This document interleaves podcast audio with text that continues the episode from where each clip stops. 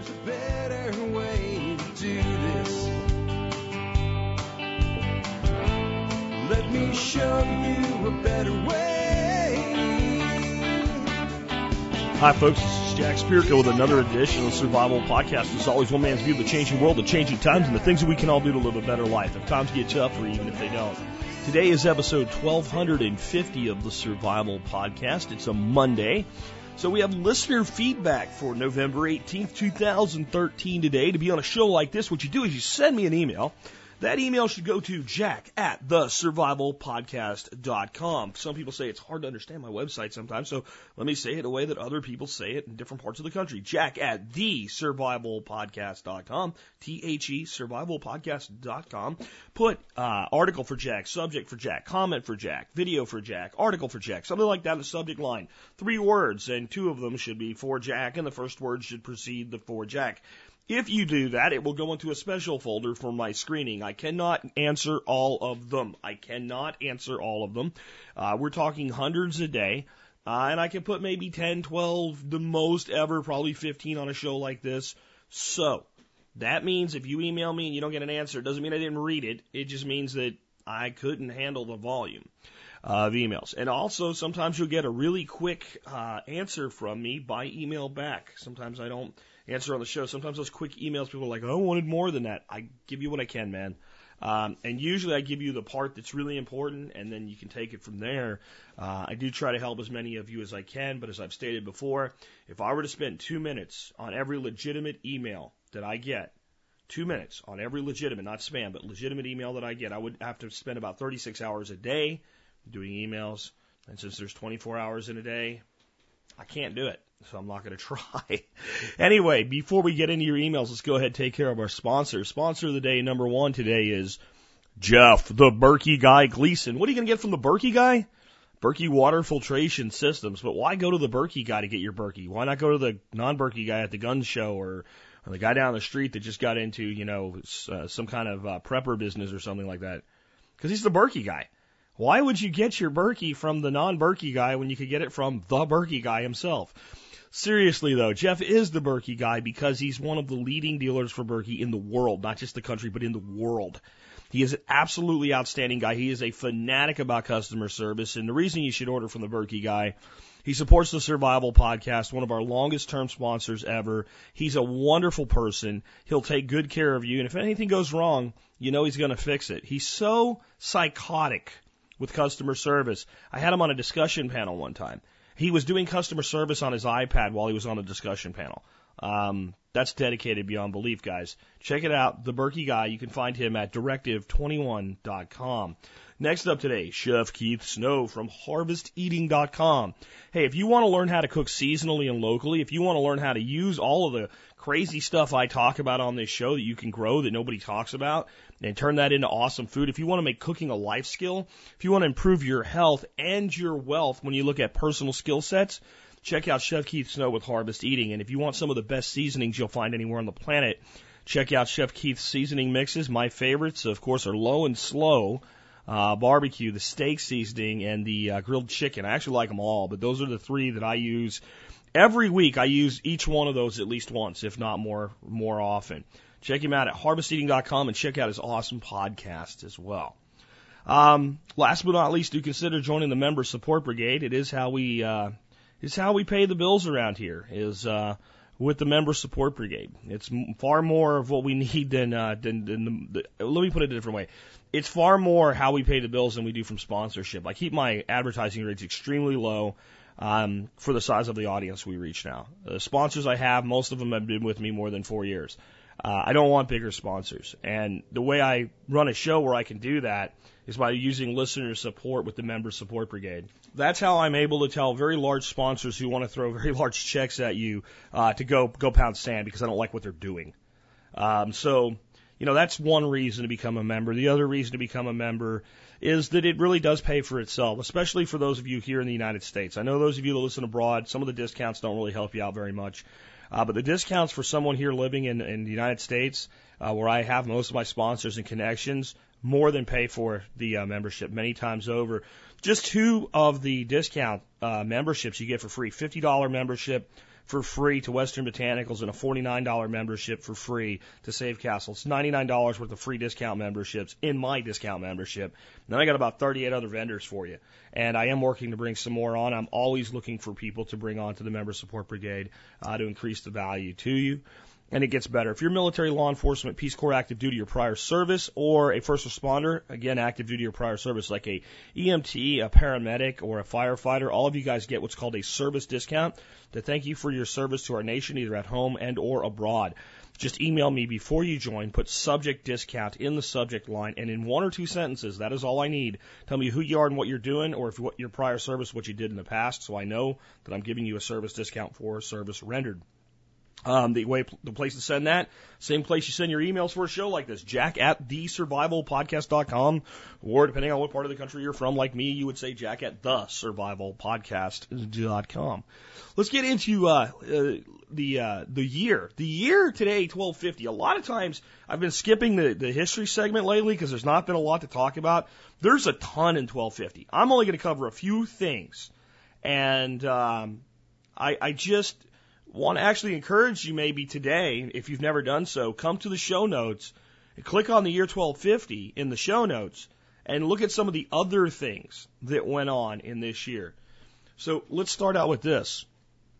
The world population in 1250 is estimated between 400 and 416 million individuals.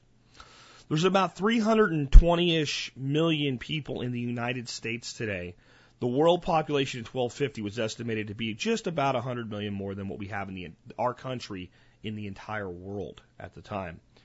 This was also the approximate transition from what was called the medieval warm period into the Little Ice Age. That's a very big thing in history a lot of things changed in the world because of the little ice age, including that world population number of 400 to 416 million.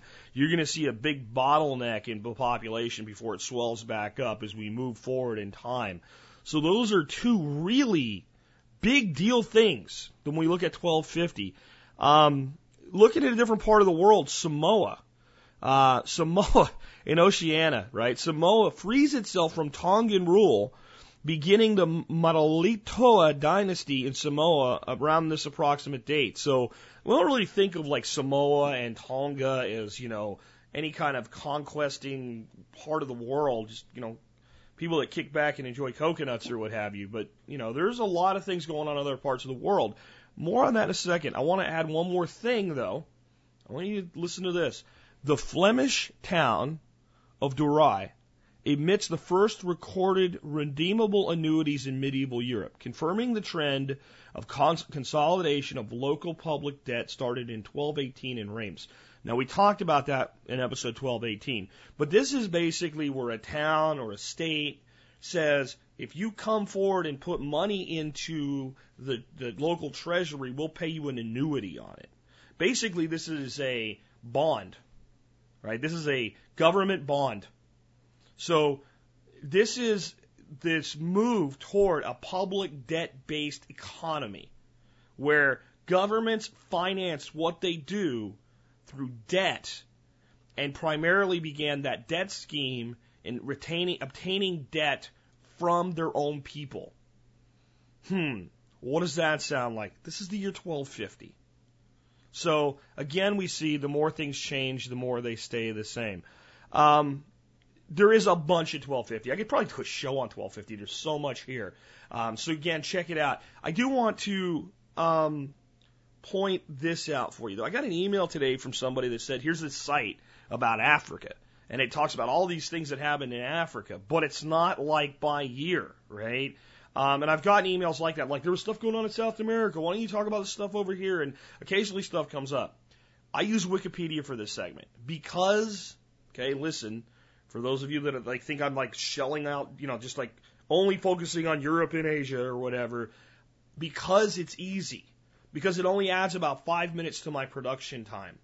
If any of you would like to get out ahead of the, the history segment and be able to send me concise, summarized, things that happen in parts of the world that would be interesting for future episodes and check Wikipedia first. If they're in there, I'll see them and decide if I want to put them on.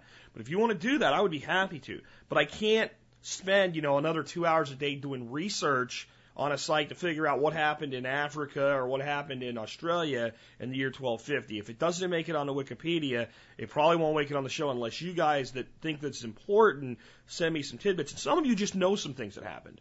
And as long as they're after 1250, you can send it to me.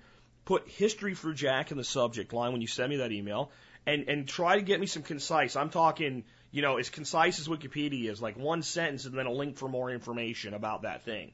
If you can do that, I'll try to get some stuff that's, you know, extracurricular into there. I'd love to. I just don't have the time to add to what we're already doing. So, with that, let's get into uh, your emails today and uh, the things that uh, that we're finding out, or what I'm finding. I'm sorry, I'm a little off today. It's a Monday, and worried about my dog Max. He uh, really hurt his uh, his back leg. We got to take him to the vet at about two o'clock. So uh, maybe that's why I'm a little bit off. I'm sure he'll be fine though.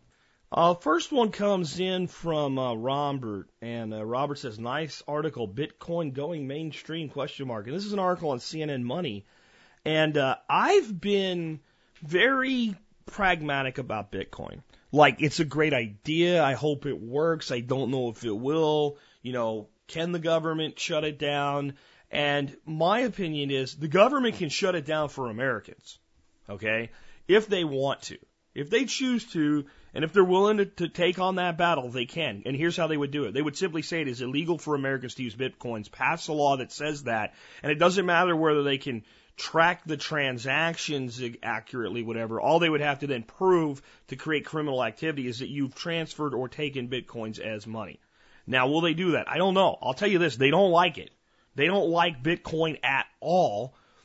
Um, and it's part of why I've been concerned about it, but there's something happening right now that could really change the game, um, and make Bitcoin just basically another currency in the world. And at that point, it would be very difficult. So I'm not saying impossible, but very difficult for the U.S. to not look completely draconian. I mean, it would be like coming out and saying, you know, you can't own gold and silver again. It would be to that level if, if this goes forward where it looks like it might be going. There's good news for the new good news for the Bitcoin people. Here's the article. Uh, China is quietly positioning itself to dominate the brave new world of Bitcoin. Until recently, the digital cryptocurrency was considered a joke by financial mainstream just I'm gonna stop there and say the financial mainstream should be considered a joke by all of us, just honestly. Back to the article. But this view is starting to shift now that prices have surged above their April peak and are now hovering around $600 a Bitcoin.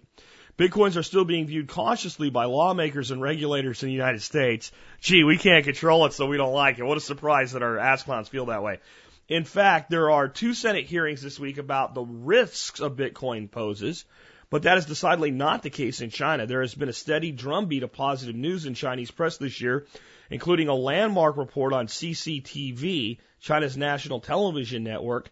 China's fascination with the currency upstart resulted in an estimated 40,000 client downloads a day and a, bur- a, burgeoning acceptance rate from online retailers down to physical traders uh, standing in Tiananmen Square.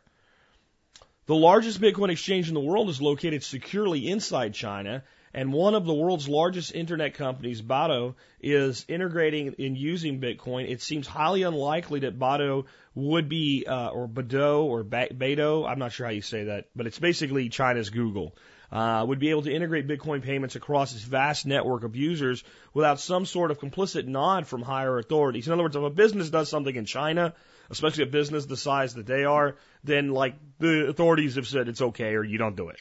And I, I completely agree with that. Chinese interests could play a huge role in turning Bitcoin into the first trillion dollar non fiat currency. Huh. Non fiat currency. Eh, maybe. Related, China fuels Bitcoins to record high. So why has China been so, that was a related article they stuck in there on me. Anyway, so why has China been so quick to embrace the virtual currency? It is, has been down to this, has been down this road before. In 2009, the government moved staunch uh, the rapidly rising phenomenon known as QQ, the virtual currency from social juggernaut Tencent. In just a couple of years, QQ had grown to such an extent that some estimates put it at 13% of the Chinese cash economy.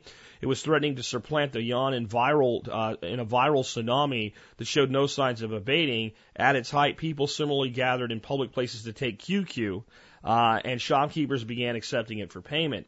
Because Tencent controlled QQ through central online reserves, the Communist Party's response was swift, hobbling QQ at its knees and bringing it well back into line overnight. How did they do it? Since QQ was centrally managed, all the Chinese government had to do was tell Tencent to limit QQ's use or face a total shutdown of their business, so Tencent reeled it in. Such a move is not so easy with a decentralized cryptography of Bitcoin, and Chinese officials know that. Within months of the chop on QQ, Bitcoin algorithm was released anonymously online. Bitcoin is difficult to ch- ch- trace, and as the open source aspects of Bitcoin grew and strong demand began to push prices up, China took notice, perhaps having been more aware than others of how quickly and completely these things can take off. In other words, since they got their butt kicked by it once, they understood what it could do again, and they understood this time they couldn't really stop it. I'm going to skip a little bit in, uh, in, in the article. Um, as Bitcoin infrastructure matures, it has the potential to be used as currency in commodity markets and other areas of trade with lightning quickness from gold to wheat to cotton and yes, oil. In Africa, this could mean the destruction of weak country currencies, large scale consumer adoption via mobile payments, and a new era for Chinese financial supremacy in Africa at large. For America, oil contracts from non OPEC dominated in uh, Bitcoin, denominated Bitcoin would pose a significant threat. Okay. Um, that could be the real reason that China is doing this. Um, they are very much the new colonialists. China is the new colonialist, and they are they are colonizing Africa, and to a lesser degree Central and South America, and to a, a very minor degree the United States of America, specifically through uh, California, who is so desperate for money they're helping Chinese people get fast tracks to U.S. citizenship in return for them buying property and paying property taxes in the state of California. Um, as it looks at Africa, though, it realizes that that's the future if you want growth. Because the way you get growth in the world today as a nation is through expansion, and you don't expand into stable markets, you expand into growth markets. So, in other words, if you were in a, a company that made widgets and you were going to buy a, another company and spin it in your widget company, you would tend to try to buy a company that's got the next great widget, not the company that has just the widget that's a, like one one generation back from you, but still has an installed base. You'd want to go into that developing market. Um, Asia is a developing market, but China is most of Asia right now. And the parts of China that, or parts of Asia that China doesn't have its teeth into are not hip on jumping on board with China, and they don't really need China. They either are willing to stay in the Stone Age or they're doing just fine without China, right? So I mean that's that's a huge reality there for China. Like if you want to do something, you can't do it here. So where do you go? You can't go to Europe. I mean, you can go play in the European market, but you're not going to go do colonialism in Europe. Europe invented colonialism. So, okay, you're going to go to the United States and do it? We're pretty good colonialists ourselves, and I don't say that always is a bad term, just the truth, right? That's what we, that's how we acted, is, is colonialists. Go into other nations and develop them to both the end of the nation you're developing and to yourself. That is, that is new colonialism. You know, that's, that's the truth, whether you like the word or not. Um, Canada, good luck, right? Mexico, maybe, except Mexico is so wrapped up with the United States. There's only so much you can do there and and Mexico's got like the ability to develop if it wants to, but it's so mired in corruption, it's not. So where does that leave you? It leaves you Central America, specifically around the canal zone and other opportunities to create canal zones for world trade. Some of South America, which is fairly well developed, and the real hotspot for development is Africa, rich in natural resources and largely undeveloped um, been through its share of colonialism, kind of a, a hard fisted colonialism. So when China comes in with its new world velvet glove colonialism to these nations that are desperate, wow, they're like, you know, we can work with these guys. These guys aren't so bad, you know, and they're not like the last guys that came here, right? They don't look like them. Don't think that doesn't play a role in this.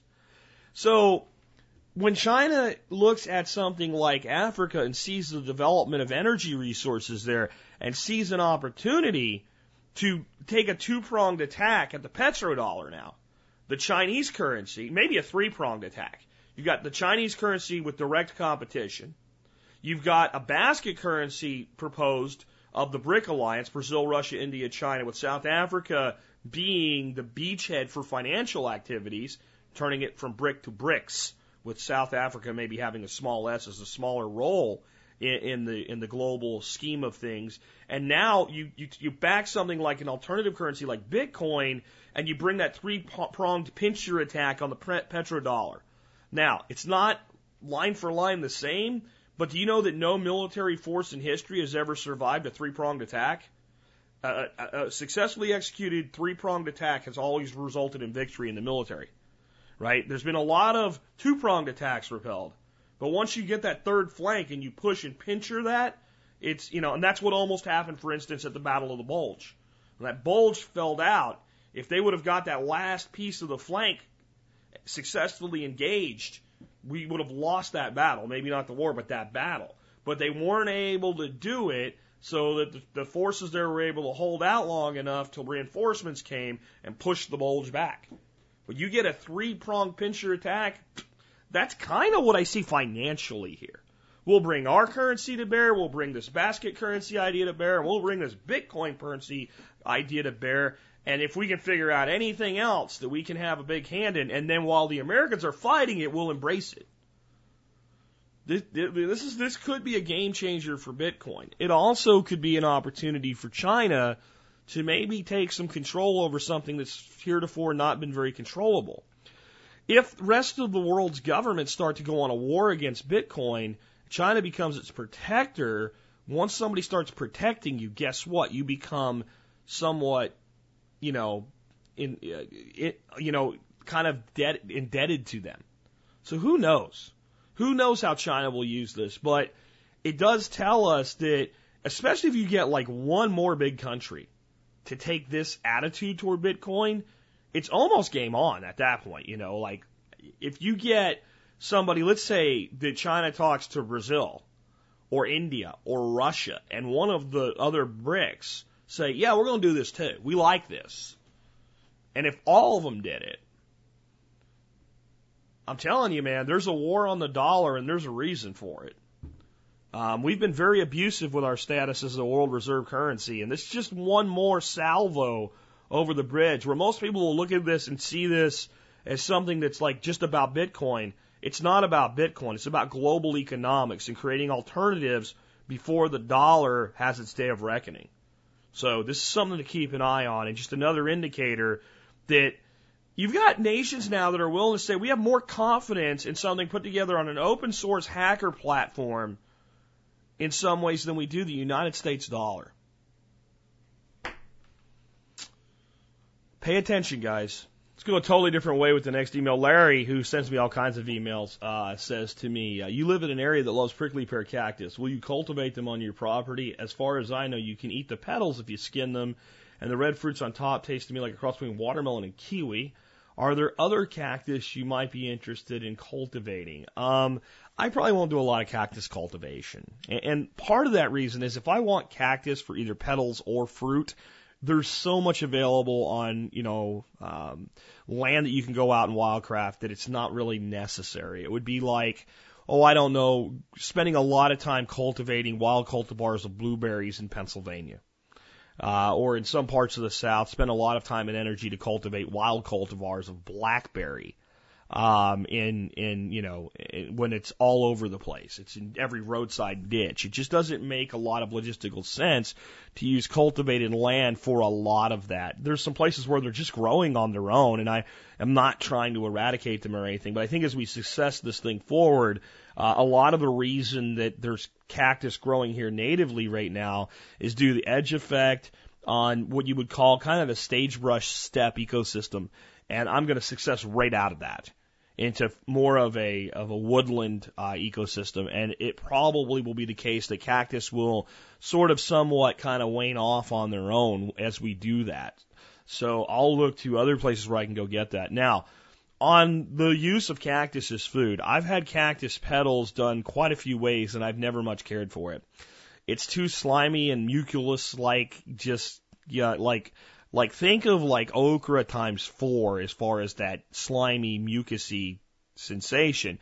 I've even had it like breaded and deep fried, and it's passable, but it's still too much of that. And if you can't make something good by deep frying it, uh, you're in a world of hurt by to make it good at all. Now, it's a definitely a good food source and, and a nutrient and moisture source uh, in a survival situation. It's very hardy, so that's good. Now, the fruits, on the other hand, um, watermelon and kiwi. I don't know about watermelon or kiwi, but I definitely taste the watermelon there, almost like a watermelon something. Um, definitely that I taste. Maybe kiwi is the right term. Um, when it comes to those fruits, the longer they sit on there, the better. When they're almost dark, almost like they're going to almost turn black, and all of the little thorns are gone, you don't have to shave them off. That's the best time to harvest them. Um, I like to eat them fresh. One, they're like that. If they're not quite that way, they have kind of a strong taste to them that isn't so good. Um, so you got to really wait till they're they're fully on ripe. What they're really awesome for is mead making. There is a prickly pear cactus fruit mead made famous by Charlie Papazian uh, that he suggests you make with mesquite honey. And I've made it in the past, and it, it's pretty phenomenal. It's pretty amazing, and I think it would be good in meads. I think a prickly pear cactus fruit wheat beer would be really interesting. And I think maybe that, that it lends itself more to things like that than direct food usage, in my opinion if I was going to use that fruit at all in some kind of a meal, I would be more likely to get, you know, a good handful of those fruits, cut them up, de-seed them, and mix them into a salad or something like that. I think they'd make an interesting salad. I've never cooked with them, but I imagine they could be cooked into a pretty interesting sauce. But as for the petals, I'm not a fan. Uh, I know somebody's going to tell me how wonderful they are, and I guess you like slimy food. Um, not that I'm opposed to trying just about anything, but yeah, we'll just let that one lie. And I probably won't be growing it, but I do see it as a valid uh, wildcrafting uh, food source. And I think in some areas of the country, it might be a good thing to put into a system. And who knows? I may, as I design this out, end up with some area that's kind of a harsh thing, and I want to preserve some of the native plantings and things like that in a more open setting than a, you know a closed native planting setting. And uh, I might work that in, and and that would be actually a, a really valid thing to do. So I'll think about it, but it won't be a big time thing. It'll be maybe this one little area uh, where people can kind of see what the, the life is like here uh, in open areas when, you know, man is not doing anything good or bad, just letting things be. Uh, anyway, good question, Larry. Let's go ahead and take another one. Uh, this comes to me from uh, my intern, Josiah Wallingford, and uh, it's uh, it's a pretty telling thing when you actually think about the the meaning behind it. Um, the title of this blog post, and it's backed up with uh, CDC uh, statistics with links to it. it is called Fear of Terror Makes People Stupid. And this is actually from June 21st, 2011. So one of the really striking statistics may be a lot higher in, in, in comparison today than it was in 2011. Uh, but this is on the, on Washington's blog. And uh, let me read it to you. Scientists note that fear of terrorism makes people stupid. As I've recently reported, FBI agents and the Central Intelligence officials, constitutional law expert Professor Jonathan Turley, Time Magazine, and the Washington Post have all said U.S. government officials, quote, we're trying to create an atmosphere of fear in which Amer- the American people would just give them more power.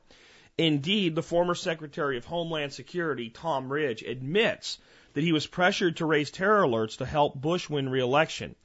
In the real world, statistics from the 2004 National Safety Council report, the National Center for Health Statistics, and the U.S. Census Bureau, and 2003 mortality data from the Center of Disease Control show the following. Now, the next time you hear about how we need to do things that are stupid and trample your liberties because of terrorists, I want you to think about these numbers. You are 17,600 times more likely to die from heart disease than a terrorist attack. You are 12,571 times more likely to die from cancer than a terrorist attack. You are 11,000 times more likely to, likely to die in a plane accident than from a terrorist plot involving an airplane. This includes the numbers from 9-11 in it, by the way, which kind of skew it toward the terrorists. 11,000 times more likely to die in an airplane accident than from a terrorist plot involving an airplane. Just one more time, please take that in. 11,000 times more likely to die in an airplane accident than from a terrorist plot involving an airplane.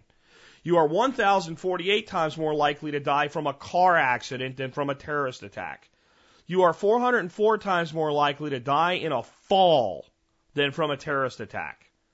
You are 87 times more likely to drown than die from a terrorist attack. You are 13 times more likely to die in a railway accident than from a terrorist attack.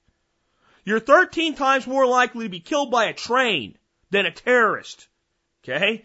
You are 12 times more likely to die from accidental suffocation in bed than from a terrorist attack. You're 12 times more likely to suffocate yourself while you sleep than be killed by Ahmed the dead terrorist. All right? Again, this is backed up with statistics from the government. If you care to look, right? How about this one? You are nine times more likely to choke to death on your own vomit than die in a terrorist attack. Here's the one that should make everybody stop and think for a minute about what we're doing in this country. You are eight times more likely to be killed by a police officer than by a terrorist. You are eight times more likely to be killed by a police officer than Ahmed, the dead terrorist. Um, you're also eight times more likely to die from an accidental electrocution than a terrorist attack, and you're six times more likely to die from hot weather than a terrorist attack. Um, you can read the rest of the article if you want to. That's as much as I'm going to cover on it. Joe actually sent me three different links. I'm going to put all three sets of links in the uh, show notes for you today. And uh, maybe, maybe the next time you talk to somebody that tells you how this is all necessary for our safety, maybe you should share these with them. Don't even tell them, because they'll just say that's not true. That can't be true. Just say, can I get your email address? I'd like to share something with you about that. I, you are eight times more likely to be shot to death by a police officer than killed by a terrorist.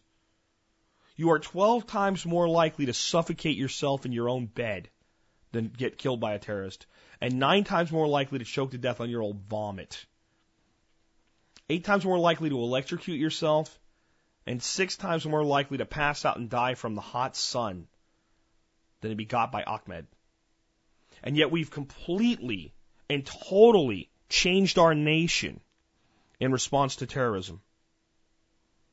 We fundamentally altered the liberty of our nation in response to terrorism. If you're someone who believes that the government is simply doing the best they can and that all of the stories that we're told about terrorists are 100% true and everything happened the way that we're told, even if you believe it's 100, they're 100% honest about it, which I don't. But even if you do, that just means the terrorists have already won. If you can commit actions that are less likely to successfully kill a citizen of, a, of another nation than them dying from their own vomit in their own bed or suffocating themselves on a pillow or being shot by one of their own officers that are pledged to protect and observe and uphold and defend them, and you can get them to fundamentally alter who and what they are. You know, the government lies to you when they say they hate us for our freedom. But if they hate us for our freedom, and we've given up this much of it, for something so truly insignificant in the grand scheme of things, then I guess they've accomplished what they've set out to do. And we have no one but to blame but ourselves. It's time to take some liberty back, folks. That's what we're all about here. That's why we talk about doing it in your own individual lives.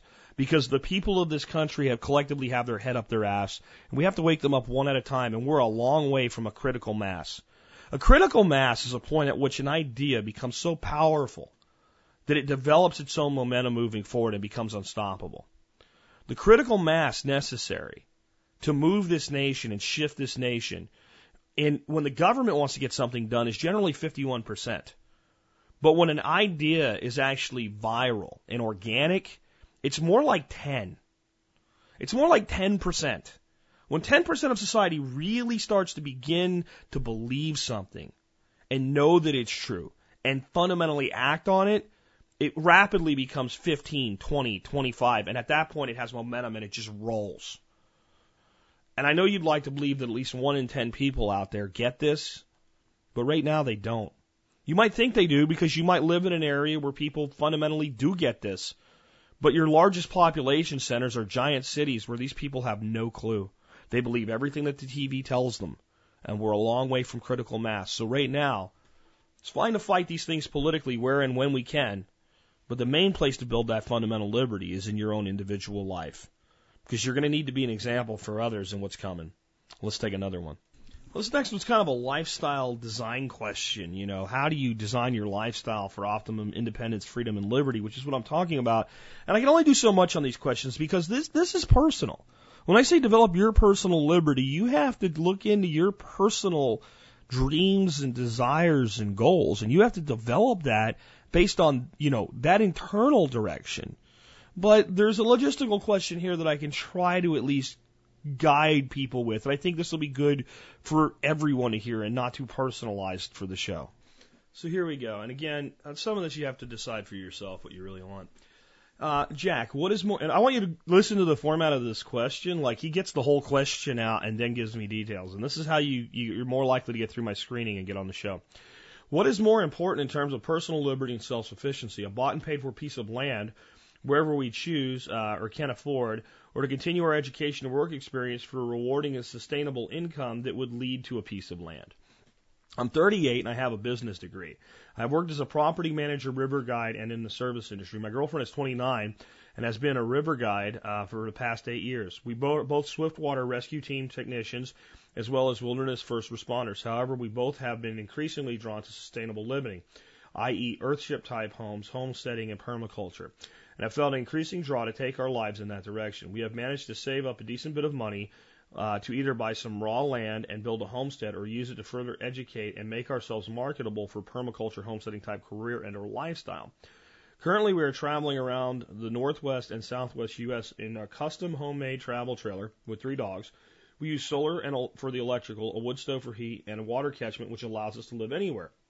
We're currently working seasonal jobs. Society doesn't make much sense to us, so we need to figure something else out that does. Any insight you have would be greatly appreciated.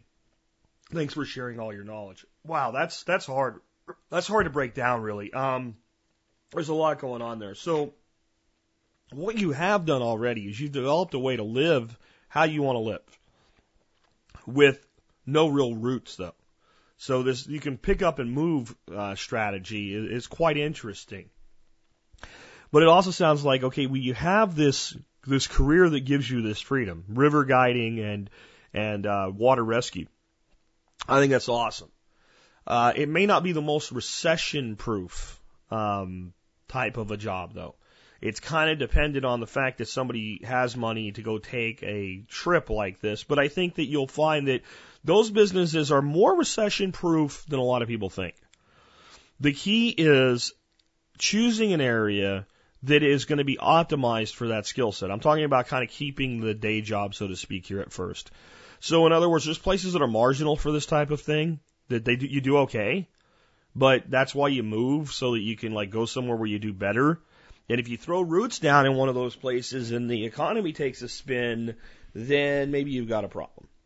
So that's something to think about if you kind of take the approach of I'm going to set my homestead up here, I'm going to start doing all my permaculture and learning and at and, and then what I'm going to do from there is I'm going to kind of do my day job as I build this second career, which I think might be the optimum way to do this. You have a steady income and you have something you probably love doing. I don't hear anything in here that tells me you hate it. You just are more and more attracted to this other way of living. As far as investing in your education, I think if you do a PDC, which you can do for somewhere between 800 and 1500 bucks, um, then I don't know how much more education you really need other than you might consider spending the money and the time commitment to go to Australia and do an internship or do one of the internships here in the States. But I don't know that you really need to do that. I think that you learn permaculture best by doing it. I think the biggest opportunities in permaculture are regional and largely untapped. And what I mean is that the, the best knowledge we have in permaculture comes out of Australia with very different climates than we have. And we have this, this like belief that people have that they're special, that everything's different where I live. And it's not. But that, that belief isn't of itself an opportunity. And there is work to be done. And I think that anybody who picks an area and says, like, I'm going to do southeastern United States, like, I'm going to focus on these four states, and I'm going to develop guilds and species relationships and, and designs and all that work for large and small properties here and really markets that has a recipe for success. Falk, Ben Falk's done that quite a bit in the Northeast now. If you live in Vermont, New Hampshire, uh, Connecticut, Rhode Island, Maine, upstate New York, into Pennsylvania, that whole, let's say PA, New Jersey, and into New England area, it is hard to beat the information that Ben has. And it makes him successful. Successful enough that he has to turn down work. So that is directly related, I believe, not just to Ben being good at what he does and decent at his marketing, because I'd say he's only decent at his marketing. He's not great at it. But it's very attributable to his results. So I'm coming back to the property here if you can't see it coming, right? So the, to get those results, he had to go put that piece of property in. He had to have other income streams for himself while that property was being developed. And when he went to Chelsea Green and said, I want to publish a book, he could go, and this is what will be inside of it. And they were like, okay, we'll do that. No problem. Because the results speak for themselves. So that kind of leads me toward this. If you can find the right place to develop a piece of land, that I think over three to four years of developing that piece of land, you'll learn more about your own biome, your own region, and permaculture than you ever will from books and classes and take take classes and read books all that you can, but focus more on what you can do. I'd rather see if you had a lot of you know a sizable chunk of change. Let's say you had fifty grand to put into your education. I'd rather see thirty of it go into materials to develop a property. I really would, and 20 of it to go into a property itself. And you don't have to have a big property. I, I think that there's a belief that like to really do this, you know, I need 100 acres or something. You don't. I mean, don't get me wrong the thought of developing a hundred acre property like freaking gives me goosebumps. Like, man, that's that's awesome. And the thought of developing a thousand acres is like, ugh. And I know what can be done with it. But I also, you know, I'm, I'm beginning to realize what can be done with three or two or one. Um, a one acre property can be amazing if it's right. If it's got the right kind of lay of the land and the soil and everything else can be blow you away amazing. I mean, you put a tenth acre pond in there and some swales and, you know, you, you got, you know, a tenth acre pond holds a lot more water than you think and you push your roof runoff into that pond. You put that pond in a position where you can use gravity with it to do some of your irrigation. You put a hugelkultur uh, uh, style system around the outskirts of it and and shelter the property and create microclimates. And I mean, you can blow up an acre into something that people look at, and when they walk through it, it feels like five. Like they can't believe how big it feels because it's all in these different kind of compartments and beauty and pasture. And but find if you're going to do an acre and you really want to blow it up and be impressive with it, then you need a really optimal piece of property, and that might mean you got to buy two or three acres to get that one acre piece that you could really optimize without worrying about a neighbor or what somebody else wants or something like that. Um, or just to be able to get like a good layout of an acre. You know, if you have a long, if it, you have an acre, but it's a long, narrow strip, it's a lot more difficult to work with than a square or a reasonable rectangle. So, I I think that really in the heart of your question is, you know, does it make more sense to spend the money on the education or the land my instinct is the land, and here's why. Let's say you let's say you go this route, and you end up realizing like I love this permaculture and the sustainable lifestyle thing, but what I really am learning and coming to understand is it's something I really want to do more for myself, and I, it's not really the business opportunity I thought it was for me, and I don't really want this as a business. If you have the land, you still have the asset. If you just have the education without the land, you don't really have the asset. You have the skill set and the knowledge, but if you don't want to, if you don't decide it's not really what you want to market anymore, And I think a lot of people get the knowledge and they're just not effective at marketing themselves. And a lot of times it's because they haven't done anything. And I don't mean they haven't done anything like they don't know what to do. They haven't gone somewhere and done it on somebody else. They don't have a showcase. They can't turn to somebody and when somebody says, "Well, what does it look like?" and they go like this. That's powerful. And it's a case for a smaller piece of land. It's a case for that half acre to one acre piece of land. Even if you have 10, like if you can get a really good deal on 10 acres, great, buy it. God knows it's, an asset. But then maybe you go in and you just permaculture up like a half to an acre where you can just intensively do it, accelerate the process a lot faster. So that showcase is there in two to three years. Maybe not full on developed, but people can look at it and go, wow. I mean, I think that's the strongest thing that a permaculturist has in his bag to, to win over people. When somebody says, well, why should I use you? Because I can do this for you.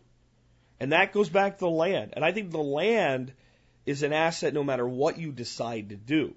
So I think it's safer. But would I tell you you're crazy if you said, you know what, we're just going to invest all our money in our education. We're going to go WWOOF. We're going to go intern. We're going to go take a, a permaculture design course with Lawton in Australia or whatever you're going to do. And we're going to live in our little travel trailer and we're going to go here and there and everywhere and, you know, and, and learn about all the different ecosystems throughout the country. And maybe, you know, there's another angle, right? If you have this skill set and you can learn as you go, and you can plan a trip over two years that maybe circumnavigates the United States. And you, you can put together a book or a course. Then you have something pretty marketable as well.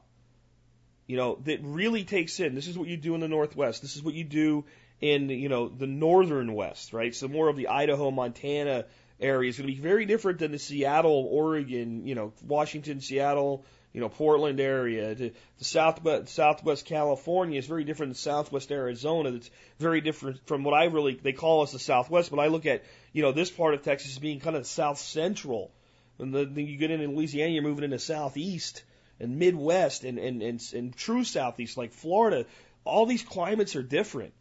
So you could, if you planned it with your skill set, get a very good education augmented with formal education, just traveling the nation, and you might decide where you really want to settle and buy that land from that.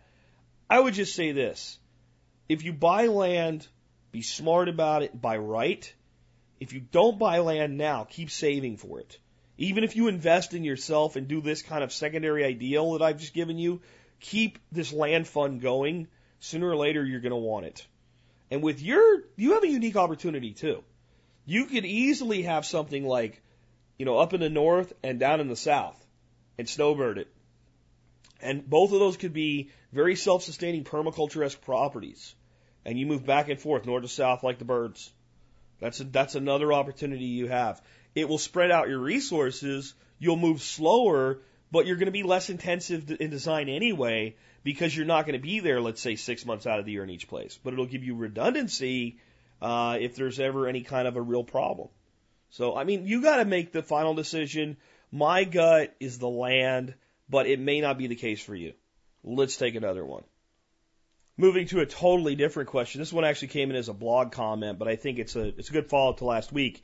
Uh, hi, Jack. Got a question about spoiled biltong. A few weeks ago, I made a batch of biltong based on your videos. Turned out great. However, not considering the best way, not considering the best way to store might be different. I did what I do with the store bought jerky. I put it in a plastic bag with a couple of O2 absorbers and kept it in a cabinet. Within a week, the whole batch was moldy, deleted expurgative. Uh, I did a quick search at a time of the best ways to store biltong and came up with this. And there's a uh, a post that says, How long does Biltong last?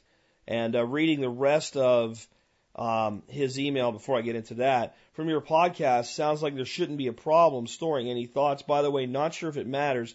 The O2 absorbers came used out of cans of freeze dried fruit food. That probably doesn't matter. Anyway, the link is from a company that sells commercially produced biltong, so I don't really care what they have to say. Let me tell you what's probably going on here. You should not be storing this thing in a low O2 environment. Um, if you've made your biltong, likely you haven't fully dried it out. You've left it a little bit moist. Moist things should not be stored in low oxygen environments. Let me say it again. Moist things should not be stored in oxygen deprived environments. It creates a situation where anaerobic uh, bacterium uh, and other things could start to grow. And the biggest problem you have is that you stored it with O2 absorbers, and you shouldn't do it. Um, I store biltong basically in a jar with nothing, with nothing, just a a jar, um, and it will stop it from drying out, and you won't be in a low O2 situation, and you won't have much of a problem. It'll dry a little bit more over time. You could store biltong if you don't care that it's going to dry out a lot on you. You could store it in open jars. You could store it in a paper bag. You could store it anywhere you want to as long as you don't put it into that depleted environment. Now, if you were to put it into a vacuum environment, like vacuum seal it or put it into a, a dry vacuum jar, that might work better. See, when you, when you go into this O2 absorber thing, you haven't removed the air, you've removed the oxygen. Well, you still have 78% nitrogen in there and a little bit of CO2 and some other things. So with an O2 absorber, all you've done is pull the pull the O2 out. So I've never tried vac sealing um, biltong, but I think it would work. I just don't see the point. Um, honestly, you know, throw it in some Tupperware or throw it in a, a, a jar, and don't even worry about sealing it super tight. It'll be fine. Um, and again, I would be interested to how cured your biltong was when you stored it if, like a lot of people, you like it kind of in that really still kind of flexible, moist state, yeah, if you put that into a situation like you're describing when it's wet, it's going to mold on you. It just absolutely is going to mold on you. If you want to store it like that, at that state, my my advice would be to go with maybe a, uh, a vacuum sealed packaging and uh, store it. In a, you could freeze it if you want to.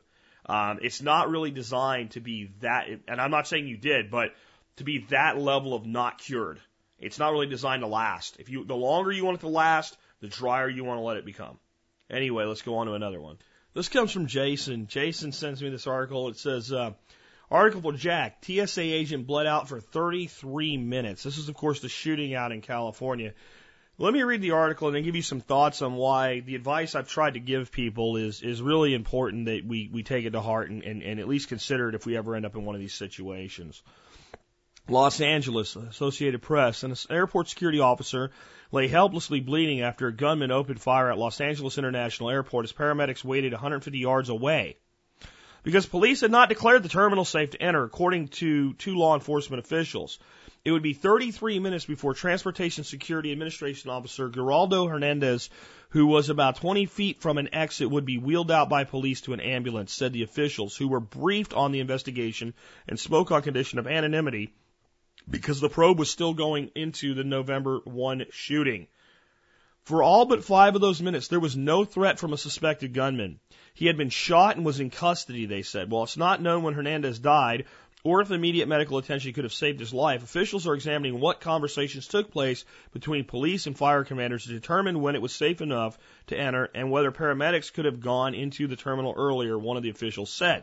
Let's let the rest of the article speak for itself. You want to read it, that's fine. But let me let me, let's just let, let's answer the question that government is now trying to figure out. Was it, it could paramedics have gone into the terminal earlier?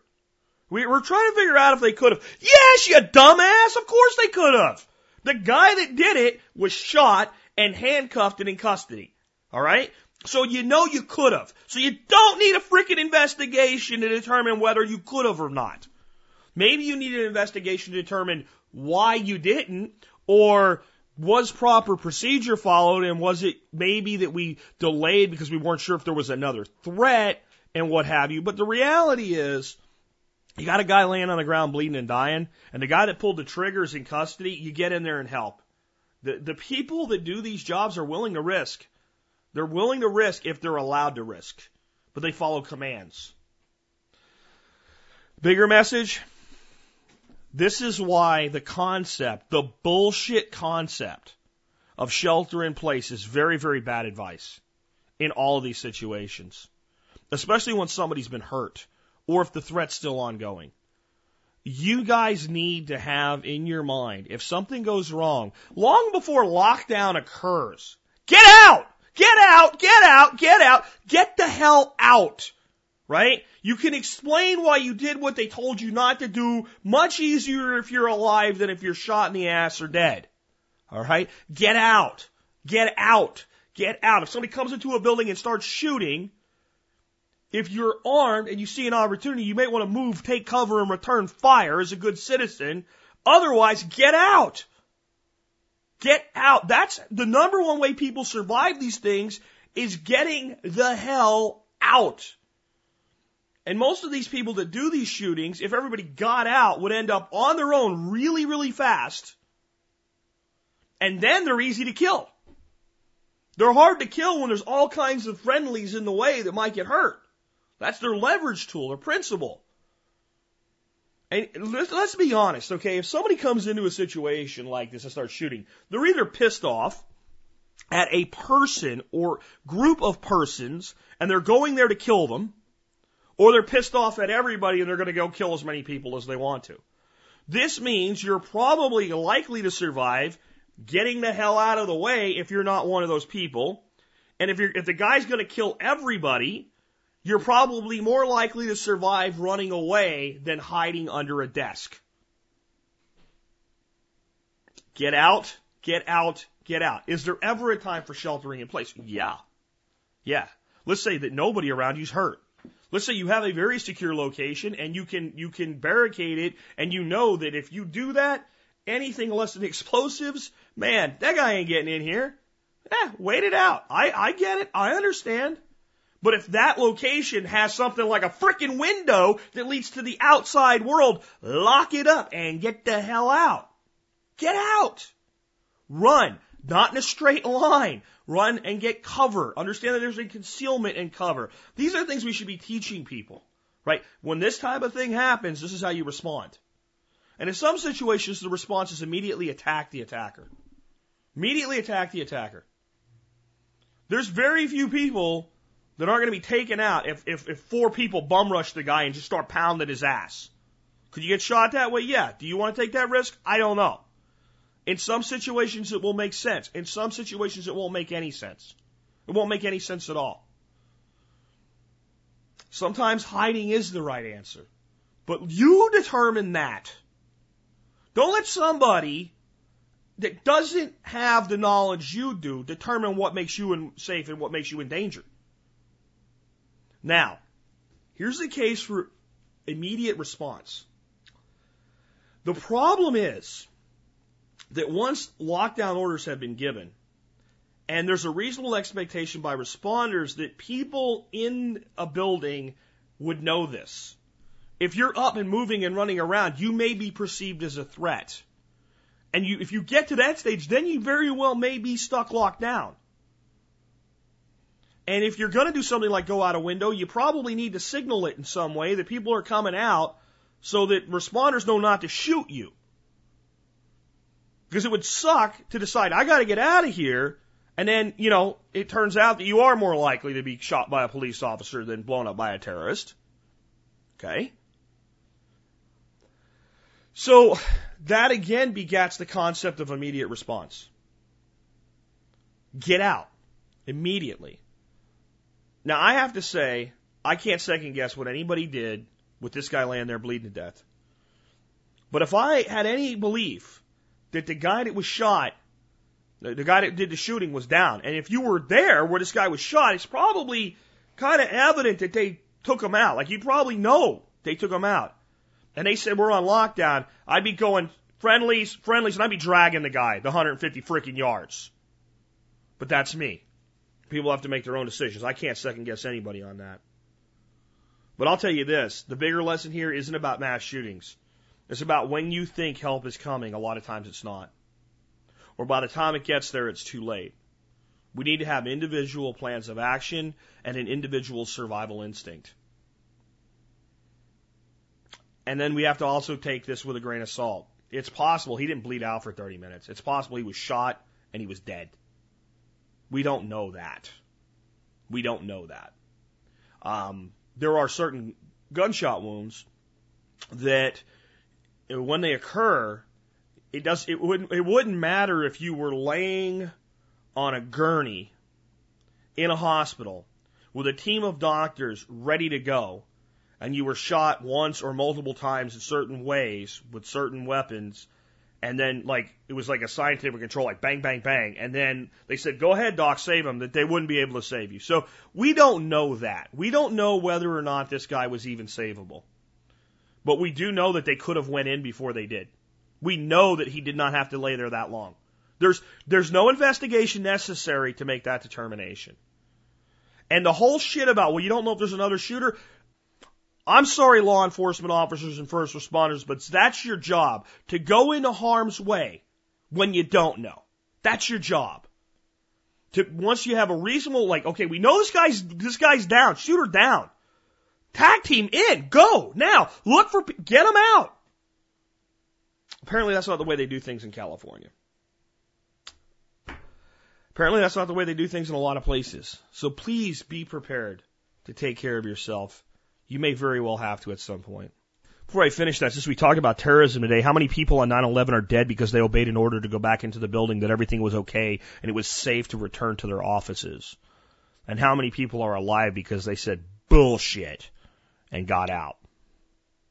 Just please, if you're ever in one of these situations, and it will probably not be just like another situation, all of them are unique, please think for yourself and keep your head about you and your wits about you, but trust your instincts. Your survival instincts are real, and they're what's kept us along alive for so long on this planet. Time for another Jack's right um, thing. I've been saying for oh ever as long as I've been on the air uh, that our economy's in real trouble and we're in for a major shift, and that one of the reasons would be um, that we would not be able to pay pensions, both at the government and in the private sector uh, more the government than the private sector, but there would be this place where it would really overlap. Uh, cities and counties would be one thing, but unions would be another. That in the in the private sector, most pensions today are more along the lines of 401ks, and those are individually held, and you know the company has a limited say so, and you know they they have their own problems, and the government certainly wants them, but in the world of the union worker, things are not quite the same way. They're almost like a quasi government. Um, with pensions where the, the, the employer is ended up having to put money aside for the employee and pay them, you know, in many cases for the rest of their lives for not working. Um, and that there's a lot of shenanigans in both the government sector and this union sector and that one of the things that would happen is, in spite of protesting and arguing and gnashing of teeth, that pensions would necessitatively be cut. Not necessarily eliminated, but cut. And, and not a little hair trimming, not like a 1 2% deal. Like, that would be some, you'd see some cities and stuff do that and, and claim that they could balance the books next year or whatever. But sooner or later, there'd be big major reckoning here. And it would start in one of these sectors and it would start trickling down. And it would have a massive impact on the economy because as we move into this basketball of baby boomer retirement, one of the largest segments of our population is becoming the newly retired. The 60 to 80 year old is like becoming one of the largest segments of the population and one of what is considered to be one of the more financially stable. Generally, they've been in their home a long time, so it's either paid for or their house payment is comparatively low. If you've been in a house 20 years, you you know even with the real estate problems we had in the 2000 you know 10 decade, um, your house payment's probably relatively low. If you've been in for 25 years or 30, even if you've refinanced and still have a mortgage, um, you're probably looking at a very, very low house payment. So their their expenses are comparatively low. Their children are gone. Hopefully, they're not you know supporting them too much. Most of the baby boomers, their kids are not the, the you know the latest generation. They're the Gen Xer who's relatively stable. Um, the Gen Xer in his 40s right now is relatively stable. Um, so they don't have a huge burden with their kids. And uh, they have these, you know, social securities and pensions and things like that. And we bank on those people to spend lots of freaking money. And they do. They spend a lot of money um, because they don't have anything to do anymore. They're either not working at all or doing some little part-time hobby thing. They travel a lot and they have disposable income largely because of these pensions. And So I'm painting a picture here for you before I tell you what's happening so you can understand how it does affect you. If those people end up going from relatively financially stable and relatively significant spenders in an economy to people that even can get by, but they curtail their spending significantly, um, that spells trouble for the totality of the economy. So you have that frame of reference now. Let's go into this article. CNN Money. Retired union workers facing unprecedented pension cuts. Who could have ever seen this coming? I just don't know. Hundreds of thousands of retired, hundreds of thousands, get that, of retired union workers are facing pension cuts that could slash their monthly payments in half or even more. The proposed cuts are part of a desperate effort to head off insolvency at multi-employer pension plans. Pensions that typically provide benefits for workers at several companies. It's an unconventional move. Pension law has long maintained that cutting benefits of those already retired is off limits. Current law allows troubled multi-employer plans to reduce the benefits that employees earn going forward, cut early retirement and disability benefits, and hike employer contributions instead. But things have gotten so dire that a coalition of employers and labor unions is asking Congress to change the law. Multi-employer pension plans cover more than 10 million workers and retirees in the trucking, construction, retail, mining, manufacturing, and other industries. Historically, the plans were considered more secure since multiple employers pay into the plans instead of relying on the fortunes of just one company. But in the past decade, many plans have struggled with supporting an aging workforce. Uh, large employers have been pulling out of plans. In addition, many are still dealing with significant losses incurred during, incurred during the recession. The proposal would allow cuts in those plans that are closest to insolvency. According to the Pension Benefit Guaranty Corporation, which insures pension plans up to 10% of the roughly 1,500 multi-employer plans will run out of money in coming decades.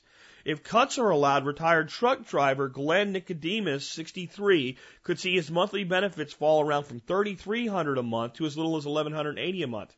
He retired in March after nearly 40 years on the road, and his only other source of income is a $1,700 a month in Social Security benefits. Let's let's pause there for a second and let's do the math of what that means. So his current income, thirty three hundred dollars right? Plus $1,700 equals $5,000. Folks, to do the math, if that's easy, 5 times 12 is $60,000 a year is this man's income for not working. Um, and he's banked on that to be his income for the rest of his life. $60,000 a year. Now, is $60,000 a year a big time salary anymore? No, but it's better than a lot of Americans. There's a lot of Americans busting their tail they can't see 60,000 a year in their future. Now, I'm not saying whether this man's entitled to this or not. Okay? I'm saying that right now, the numbers don't work. The money's not there. So, what he's looking at is going to an income um, from a $60,000 a year income, see, 1180 plus 1700, 2880 times 12, 34.5. Almost, almost, not just, I mean, his, his pension may be cut by more than half here, but his income is almost being cut in half. I want you to just stop and think for a second. How would it affect you if your income was cut in half right now? And some of you are going, I wouldn't be happy about it, but you know what? I'd be fine. Those are probably those of you who've been listening to this show for five years and building your lifestyle around the potential of that occurring. How many of these people in their 60s, this guy's 63, do you think are doing that? Now, let's, let's examine something. Can this guy exist on 34,000 a year? Yeah. Yeah. Plenty of people do it. Will he be the spender he was at $60,000 a year? Only a retard would say anything other than no. Of course not. Right? Um, so what does that mean? That means that there's probably lots of Nicodemuses out there that might go through this, like, I don't know, over time, 10 million of them. And when they curtail that spending that the entire economy has been banking on, what is the trickle down effect of that? Let me uh, let me read a little more of the article before I finish up on it. Quote, I could probably get a job driving again, but I really don't want to, end quote, he said. Quote, these are the years I was looking forward to being together with my family, enjoying what time I do have left. It takes a lot of that away, end quote. Nicodemus receives his checks from one of the country's largest multi-employer plans, the Central States Southeast and Southwest Area Pension Fund, which is also one of the most troubled. The fund is projected to become insolvent in the next 10 to 15 years if cuts are if cuts are allowed. The fund's more than 200,000 retirees could see their checks slashed by as much as 60%. I quote, without timely intervention, workers in the most deeply troubled plants are at risk of seeing the benefits they have earned drastically reduced, end quote. Thomas Nyhan, executive director of the Central State Pension Fund said in a recent Congress subcommittee hearing. So you read you read the rest of the article if you want to, but basically the people that run the pension fund that have managed it into an insolvent status now want the government to fix it. We got to bail these guys out, man. This guy drove a truck for 40 years. He's entitled to this. The money's not there. And the money was never going to be there. And everybody with a brain said the money is not going to be there. There will be no money. This will go bankrupt. And the union said, no, that's just lying to you. We are entitled to this primo benefit plan. Now, what if, what if Nicodemus had planned on a retirement pension of about $1,200 a month from his pension plan, which seems to be reasonably doable?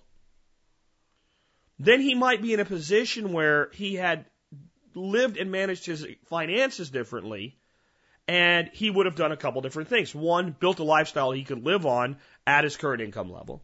Two, saved more of his own money so that he could have a greater income in his retirement. Three, worked longer before retiring if he thought that was necessary for himself. Four, a combination of the three. But those were all decisions that he would have been forced to make if he hadn't been lied to about the income that he was expecting to get and believed in it with faith. See, this is like a religion. These belief that these pension funds will always be there is like a religion. And the reason I say it's like a religion is because it's based on faith, not fact. People don't believe in their religions because of facts. They believe because of faith. And I know somebody's going to get upset about that, but it's true. People that believe in, you know, the Prophet Muhammad being sent by God don't believe that because God sent an angel to them personally to say, yeah, it's true. And they saw it happen, right? Or they were taken back in time to see it. People that believe that Jesus rose from the dead don't believe it because Jesus walked in their house and said, here I am. They believe it because of faith. I'm not judging that faith. I'm just saying that's why people believe religions. And you can say it of the Buddhist faith, the Hindu faith, shamanism, paganism. It doesn't matter. People believe because of faith. And that makes sense in religion. It doesn't make sense with money. We don't believe that money will be somewhere if math says it will not be there. And the math has said for a long time, this, I'm not Nostradamus, guys. You know, my, my late friend Ron Hood used to call me Spirkodamus all the time. This isn't this isn't soothsaying. This isn't fortune telling. This isn't something I get a bunch of credit for. I'm not going to you know sit around like Gerald Celente going, "See, I told you." I'm not. No, no, because anybody that can do math can figure this out. Now, the only thing that's keeping that $1,700 a month check from Social Security from bouncing is the government's ability to print money at will. It's in the same boat. All of these pension plans are in the same boat. And here's the bigger problem that, again, no one's talking about. As people hit these retirement ages, more and more we're moving into the place where the guy's not just banking on the four or the uh, the pension plan and Social Security. More and more we're moving into a point now where seniors that are retiring have planned.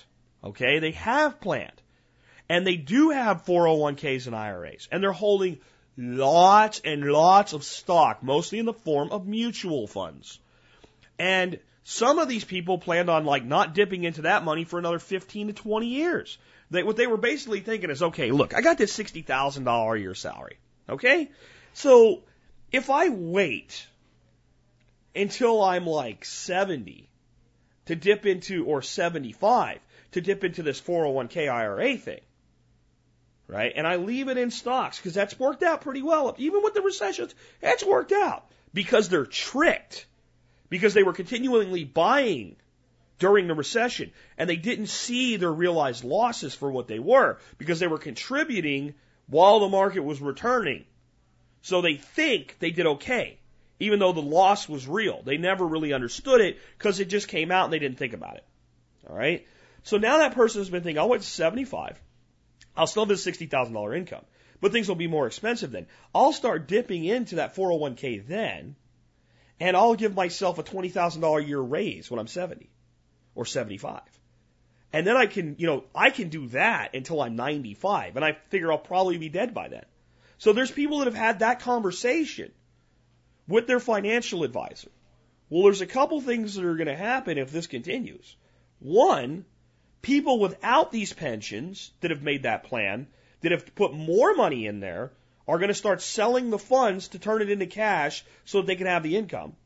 That's going to create an exodus from the stock market.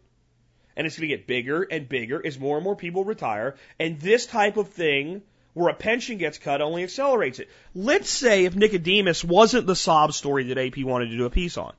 Let's say that Nicodemus was that guy. Let's say that Nicodemus right? Was like this truck driver dude, and he heard about this IRA thing a long time ago and said, that sounds like a good idea. Or he worked for a company that even though they had a pension, they had a 401 and whatever it was, he was bankrolling that, right? He was bankrolling it. And he had this plan. Hey, 60 grand a year. We've paid off the house. We can travel around and see the kids. I can spend time with my family like I've always wanted to. I'm off the road. I got a $60,000 a year income. That's fun. I don't need this 401k money. I'm going to leave it there. Now, he gets a cut for about $26,000 a year. If he has this bankrolled IRA, he's going to call up his financial advisor and say, Hey, Tom, I got this problem. They're cutting my pension and my lifestyle's being devalued by 26 grand a year. I was wondering, since I got like two and a half million dollars, and a lot of these guys, even truck drivers do, especially in the next five to ten years, there's a much higher prevalence of these private accounts in the hands of the guy that's 40 to 55 right now than there is in the guy that's 55 to 70 right now. Okay? That bubble, that, that new investment scheme came on hard in the 80s. There's a lot of guys coming into this, 20, 30 years of saving into that in their pocket. Some of these guys are multimillionaires in those accounts. And you think, well, that's great. I don't have to worry about him. Okay. Watch what happens. So Tom goes, gee, uh, I think you should stay in. He goes, bullshit, Tom. I saved this money for this time and place. And, and Tom goes, well, we'll just sell X percent of Y, Z, and X, and then uh, that'll take you a check for the amount of month that you need. That'll be sent out to you every month. And, and Nicodemus would say, do that. Okay, now what happens when a million Nicodemuses are liquidating stock for cash? Monthly. Okay? Now, let's make it worse. Nicodemus starts doing this, and after about a year or two, he starts to see his value and his, his money go down, and he calls Tom, and Tom says, well, you're taking money out. And he goes, no, no, no, I've done the math, and I figured this out. It's not just the value going out that I'm taking out. There's more going down. He says, well, the market's been in a little bit of a decline. And Nicodemus says, really? You know what I think it's time to do? I think it's time to go much safer with these investments. And then Nicodemus liquidates most of his stocks and goes into bonds and cash equivalents and things like that that are far more stable because he's done the math and he now wants to give himself a raise and he's figured out how long he can live to 95 or 100 years of age and take that money out and, and not worry about the cut in the pension. Now, a couple million Nicodemuses are doing that. Do you understand what that does to a stock market balance? Do you understand that a different version of that is what created the collapse in 08? The one I told you was coming before it happened? When people freaked and started selling, the only thing the mutual fund manager can do is execute a trade at market for the securities in the fund to get the cash to pay out the holder of the account who says, I want cash. Doesn't matter if that person's taking out of the 401k or not. It could be because they want the money sent to them. It could be because they say, you know what, I don't feel comfortable anymore. Let's go into Swiss bonds. And they want to buy a Swiss bond fund. And they say, sell 1,000 shares of XYZ mutual fund and buy however many shares of Swiss bond fund A. Well, that fund manager gets the order. It's all electronic, but really what's happening is the fund manager gets the order, executes the trade. He has to. He can't say no. At least not yet. Capital controls, folks, remember, right? That's how these things get implemented. Well, we, if we let this happen, the whole world will fall apart. Destroy the free market to save it, right? Okay. but initially, that's what happens. When Nicodemus says, get my money out of this, put it into U.S. government bonds, because he thinks that's a good thing, Swiss bonds, a money market account, a cash equivalent fund, and this other thing over here that I think safe, all those mutual funds get dumped. All that stock gets sold. Nicodemus doing it with a couple million dollars, no impact. It's, it's a mouse fart vapor in a world of elephant farts. It doesn't matter. But when it's a couple hundred thousand or a couple million doing it in a given year, it has a marked effect on the market. Once the market begins to have that effect, it causes other investors to get squeamish, who then take the similar steps, either going into hedge funds, right, or buying shorts as insurance against their own losses, right, and money has to come from somewhere, or in liquidation and transfer to more stable assets. This is your financial future. I'm not Spirko Damus. I understand mathematics and economics. And there are millions of people. Let me give you the number again, just in this one class of people. I think it's, I want to make sure I find it real quick. I think it's 10 million people, they said, are in these types of pensions. Yeah, multi-employer, I'm reading right from the article. Multi-employer pension plans cover more than 10 million workers and retirees in the trucking, construction, retail, mining, manufacturing, and other industries. 10 million people are in this type of account that they're going to, they're going to do this. They're going to make this law change. And what's the, there's two things you can do. There's actually there's three potential things you can do here. One, you can do nothing. You can say, you know what? They made the promise. They're going to pay out until they can't pay out anymore. And in 10 to 15 years, all of these people get nothing.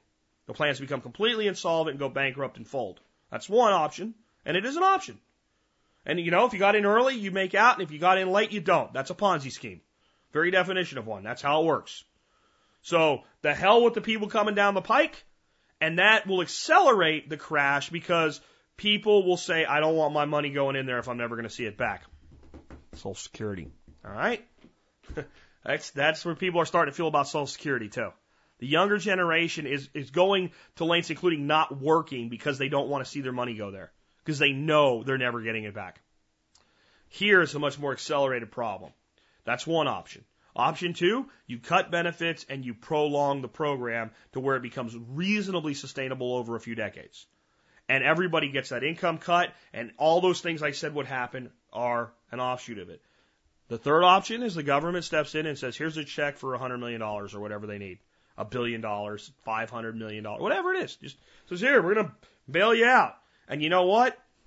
They do that for this one fund, this one pension plan, and then plans with more than 10 million workers and retirees in the trucking, construction, retail, mining, manufacturing, and other industries all get in line and say, we'd like some too, please. And how long can we do that for? And we have people in our liberal Congress and our liberal Senate going, we have to take care of these people. It's the right thing to do. Well, many times, folks, the right thing to do is not immediately obvious. And frankly, what they're asking to be done is to give drugs to an addict. I know the workers get hurt. I don't like it. But the people managing the store are the ones that did this. They're the ones that agreed to this. They're the ones that put the money away. They're the ones that lost the money. And the people that, that worked for these companies assumed part of the risk along the way. When you take a job, you're not guaranteed you'll have that job tomorrow. And not always because you could be fired. You're assuming the risk the company you've chosen to work for and base your life on could go out of business. You're assuming the risk when you bank on a pension that the pension will be there in totality or partially. You're assuming the risk. So these workers, whether it feels good or not, are risk sharers with the companies that they've partnered with. and with the pension funds they've negotiated these agreements with. So what happens if Uncle Sam robs the taxpayer and bails out these pension funds? Well, that just ups our national debt. It creates further movement toward insolvency of our own Social Security program and our own Medicaid, Medicare program. And it robs from tomorrow's generation to pay for the last generation who didn't manage their finances properly and puts them at greater risk. The truth is, for all this crap about terrorism, the greatest threat to the security of the nation right now is our national debt, our unfettered spending, and our increasing appetite for more debt. The finance and the economy of this nation is our biggest threat, and no one gives a shit. And that's the truth. But these realities are coming. There's no way around them. And this is just another, I mean, for those of you that think it's not going to happen, this is just another proof point. This is just another example, not of me being right, really, of the system unwinding the way that you can see that it's unwinding. How many of these can you, can you bail out? I mean, you see the first reaction is to run to the government and say, fix it. When, I'm telling you, I know you feel bad for people like Mr. Nicodemus, and that's why they've picked him to to to showcase because they they they didn't want somebody with the 401k that they could fall back on. They wanted the old man that drove a truck for 40 years, who's finally living the good years, who's going to have it ripped out from underneath him to talk about it. But here's the reality: you start a process of bailing these things out, and for every Nicodemus you save, you'll create a hundred. If you let these things fall completely on their ass and they don't cut the benefits, for every Nicodemus you save, you'll create a hundred. If they cut the benefits, you'll create probably 10 to everyone. It's very painful. It's very wrong. But the wrong has already been done. There's no righting it now. Understand that. I mean, we can look at wrongs that we've done as a society for a long time. And some of them, there's just no go, there is no going back and fixing it. There's no going back and fixing what we did to Native Americans. There's, there is only the, there's only tomorrow. There's only the future. There's only honoring what we committed to eventually and continuing to honor that. There's no fixing it. There's no fixing the fact that we participated in the, the birth of this nation, participated in a slave trade, and took people from their, you know, their, their lands on the other side of the world and brought them here as property of another man. There's no fixing it. There's no going back and making it right. Nothing will ever do that. There's only tomorrow. There's only looking to the past and going, this was really wrong. Let's never do this again. And let's deal with it and move forward. Economically, that's where we're at. There's no fixing it. There's no political solution to the problem, and there's not even any more a free market solution to the problem without paying first, either way. What we need to do is look at this and go, you know, this whole thing of taking money for people against their will on their behalf and putting it away and promising it back to them later, that doesn't work. Let's never do that again. Let's never steal from one generation to fund another ever again, either in reverse or forward. Let's never do that again. Let's never base an economy on debt ever again. Let's not do this anymore. Well, it's going to suck. It's going to suck anyway. At least if this nation were to pull its head out of its ass and realize that, we could walk open eyed into what's coming and deal with it. And deal with it. But instead, we're going to ignore it. We're going to stick our fingers in our ears and we're going to go la la la la la la. It's not true. La la la la. I don't believe it. La la la la la. All the way until it smacks us in the face. And then your leaders are going to have the audacity to look you in the face and say, there's no way we could have prevented this, and there's no way we could have seen this coming this way. And if you believe them when they do, I don't know why you're listening to me. And if you're not preparing for it, I don't know why you're listening to me. And it's not all about saving silver and gold. It's, it's about stabilizing your life and preparing to live on less than you have. If I cut your pay by 20% and it would bankrupt you within a year, even within a year or two, you're leaving, living unsustainably. And that's probably being too kind to you to let you have it at 20%. You should build a lifestyle that's sustainable on 50% of your income. On 50% of your income today and on 50% of your planned income tomorrow. It is the only way to safeguard yourself in our coming economy. And if nothing goes wrong, the only thing that'll happen is eventually you'll go, that Jack guy was crazy. Nothing's ever going to go wrong. Look at all this money I have. That's the, that's the only bad, th- wait a minute, that's not so bad, right? That's the only downside to accepting this reality that you could one day wake up and realize, you know what, they fixed everything. Son of a gun, that Spirko guy was nuts. Look at all this money. I have all this money set aside, all these assets set aside. I, I, I, I, I and I can live on like of what I make, and now I can do like whatever I want with this money. Don't bet on that happening. That's not what I'm promising you. I'm telling you that's that's the that's where I'm completely wrong, and they fix everything. And they make it all work and they bail everybody out and magical unicorns arrive and fart rainbows and angels come out and grant wishes and the, the country returns to the nostalgia of the America we never really were except in the minds of people's nostalgia. And it becomes like the 1950 Eisenhower America with the new world of people not hating each other because of their race or religion or skin color and everything's perfect world that world. If that world happens, if I'm wrong, you'll be better off. If something in the middle between what I'm telling you and that happens, you'll be better off. And brother, what I'm telling you is going to happen happens, you'll really be better off. With that, this has been Jack Spirko with another edition of the Survival Podcast, helping you figure out how to live that better life if times get tough, or even if they don't.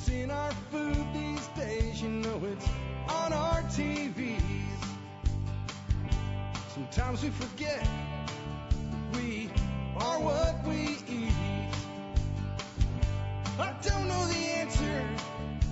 there's nothing I can do. It's the price we pay, I guess, and we follow all the rules. There's a better way to do this. Let me show you a better way.